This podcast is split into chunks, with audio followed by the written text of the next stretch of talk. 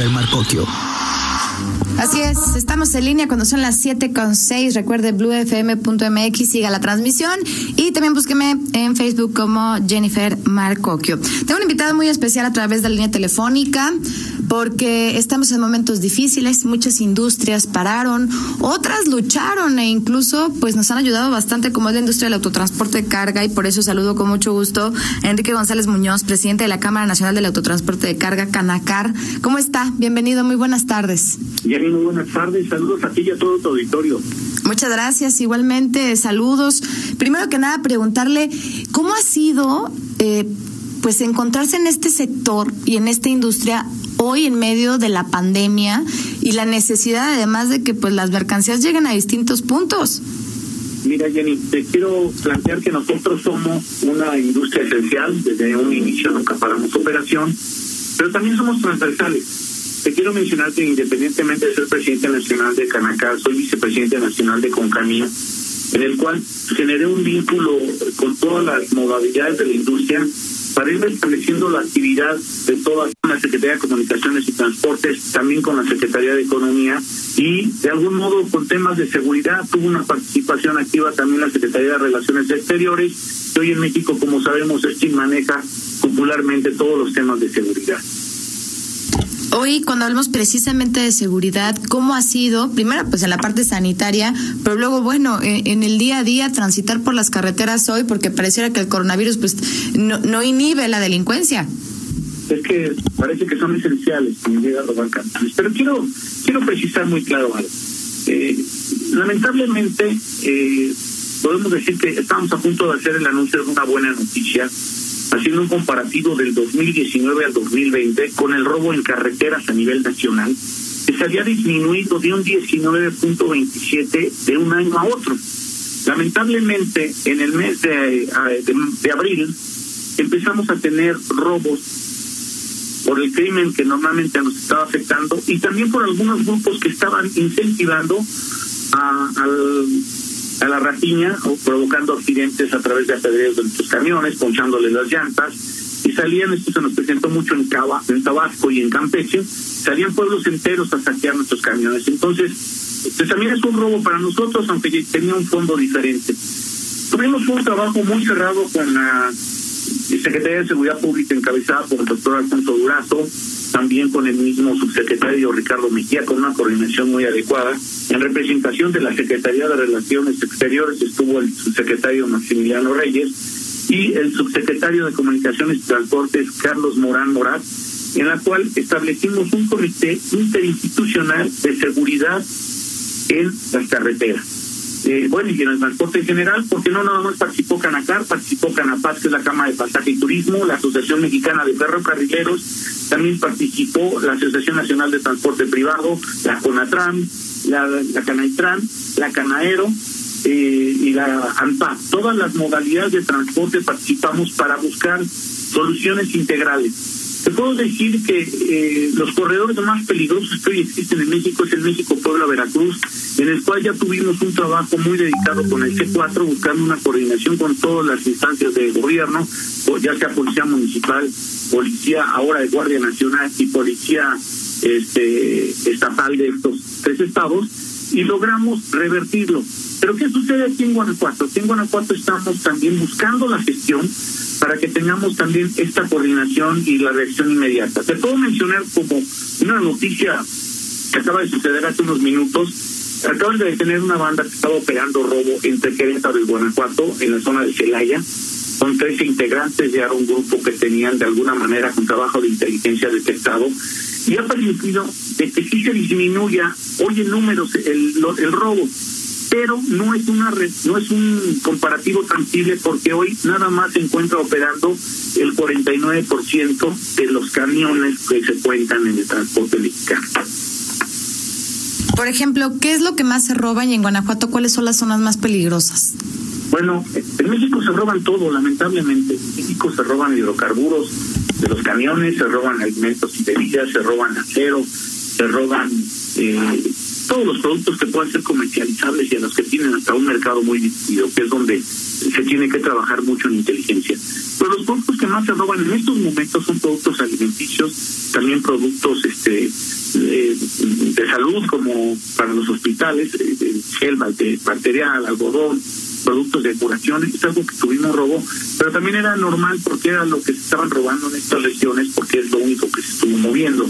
Como tú sabes, tenemos apenas en lo que va del mes que algunas actividades se convirtieron en esenciales, como en el caso del automotriz, que tiene un vínculo muy importante aquí en Guanajuato.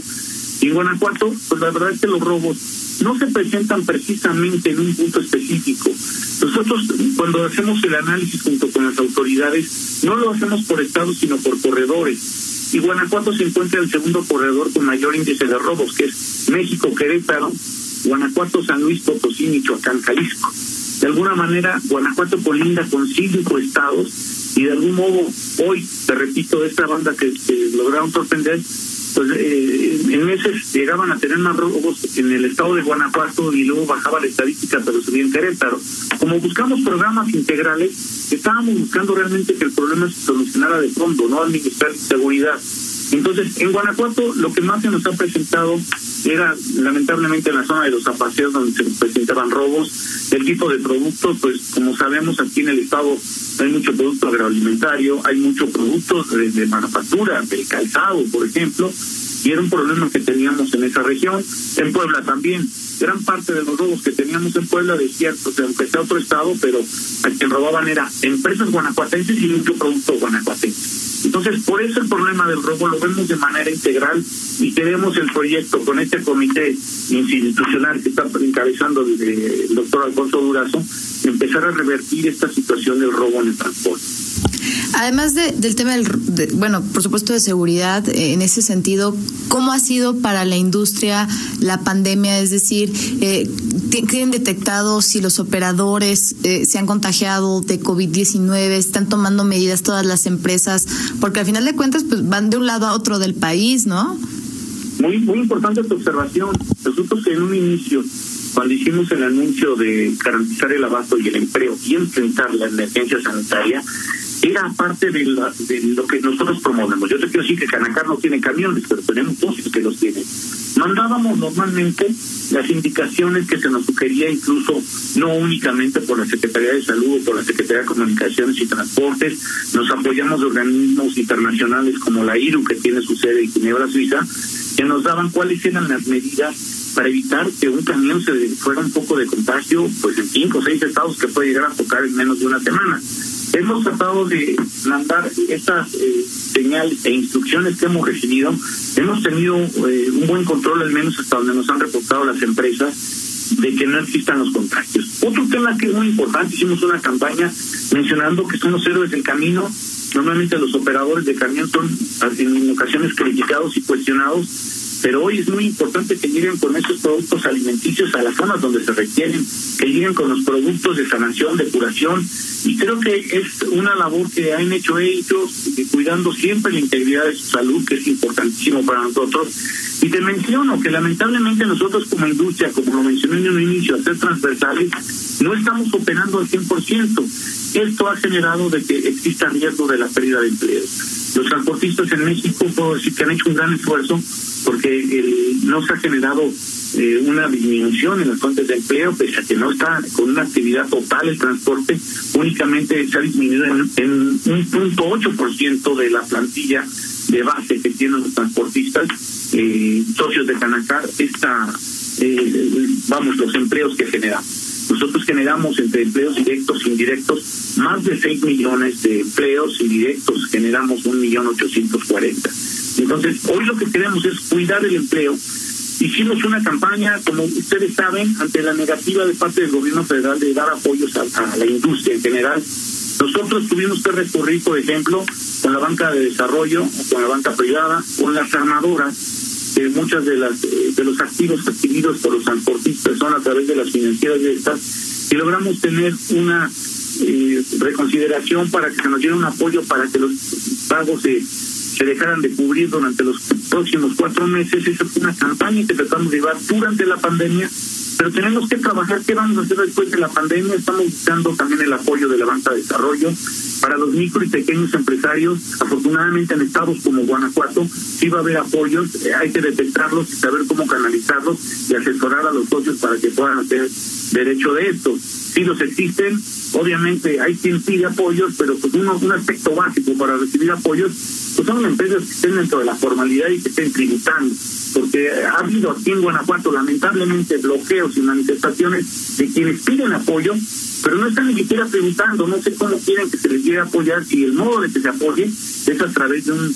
de, una, paquete fiscal diferente o a lo mejor subsidios para seguir conservando el empleo, para seguir conservando los empleos que están dentro del Instituto Mexicano del Seguro Social, pero es lo que estamos haciendo y determinando estado por estado, pero aquí en Guanajuato afortunadamente hemos encontrado ese apoyo.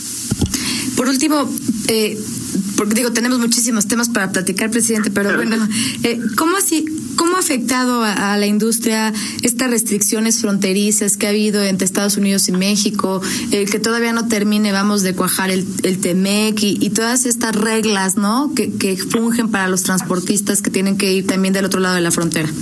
Mira, ha afectado principalmente en la exportación de la importación de productos. Yo te puedo hablar que hoy en el transporte transfronterizo, en el que se hacen 8 millones y medio de cruces al año, nosotros movemos el transporte de carga, el 82% de todos estos cruces, el resto es a través de ferrocarril y aéreo, este, sí lo hemos visto disminuido, eh, no como en otros rubros, eh, hemos disminuido únicamente en un 30%. Afortunadamente, eh, sentimos que hoy, así como se inició ya la operación de algunas industrias, con el, la aprobación que esperemos que ya no existan más trabas del TME, podríamos empezar, no a recuperar de la misma manera que estábamos hasta antes de febrero de este año, pero sí empezar a tener la gradualidad que se requiere para que el comercio fluya entre, pues vamos, la principal potencia de, mundial, que es con México, y que el transporte pues, es un, muy importante para nosotros el que estemos operando al 100%. Efectivamente. Pues muchísimas gracias. Gracias por la información y vamos a estar muy pendientes de lo que sucede con la industria automotriz, con el transporte, eh, autotransporte de carga y, y todo lo que tiene que ver también con el tema económico y la pandemia esperemos que conforme empecemos a avanzar en la recuperación podamos seguir charlando contigo y con tu auditorio. Y te agradezco mucho tu tiempo y tu espacio. Así será. Muchas gracias. Pronto nos escuchamos entonces. Saludos. Gracias a Enrique González Muñoz, presidente de la Cámara Nacional de Autotransporte de Carga, es el presidente nacional de Canacar. Pues ahí está, datos realmente muy, muy importantes.